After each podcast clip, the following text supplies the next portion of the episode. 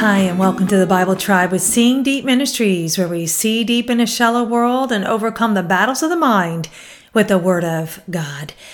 Have you ever cried out for help and it fell on deaf ears? Or maybe someone was supposed to pick you up and you're left alone and stranded?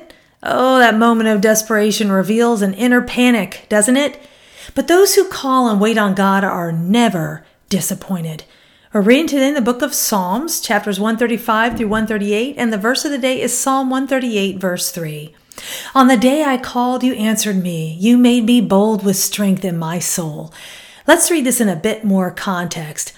I give you thanks, O Lord, with my whole heart. Before the gods I sing your praise. I bow down toward your holy temple and give thanks to your name for your steadfast love and your faithfulness. For you have exalted above all things your name and your word. On the day I called, you answered me. My strength of soul you increased. All the kings of the earth shall give you thanks, O Lord, for they have heard the words of your mouth, and they shall sing of the ways of the Lord, for great is the glory of the Lord. For though the Lord is high, he regards the lowly, but the haughty he knows from afar. Though I walk in the midst of trouble, you preserve my life. You stretch out your hand against the wrath of my enemies, and your right hand delivers me. The Lord will fulfill his purpose for me. Your steadfast love, O Lord, endures forever. Do not forsake the work of your hands. What a beautiful song and prayer this is, isn't it?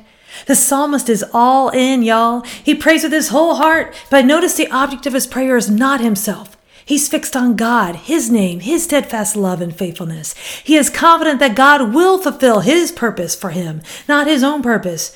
May this be our heart as well, that we are confident in God to enable us, and that we seek His glory in our lives rather than our own.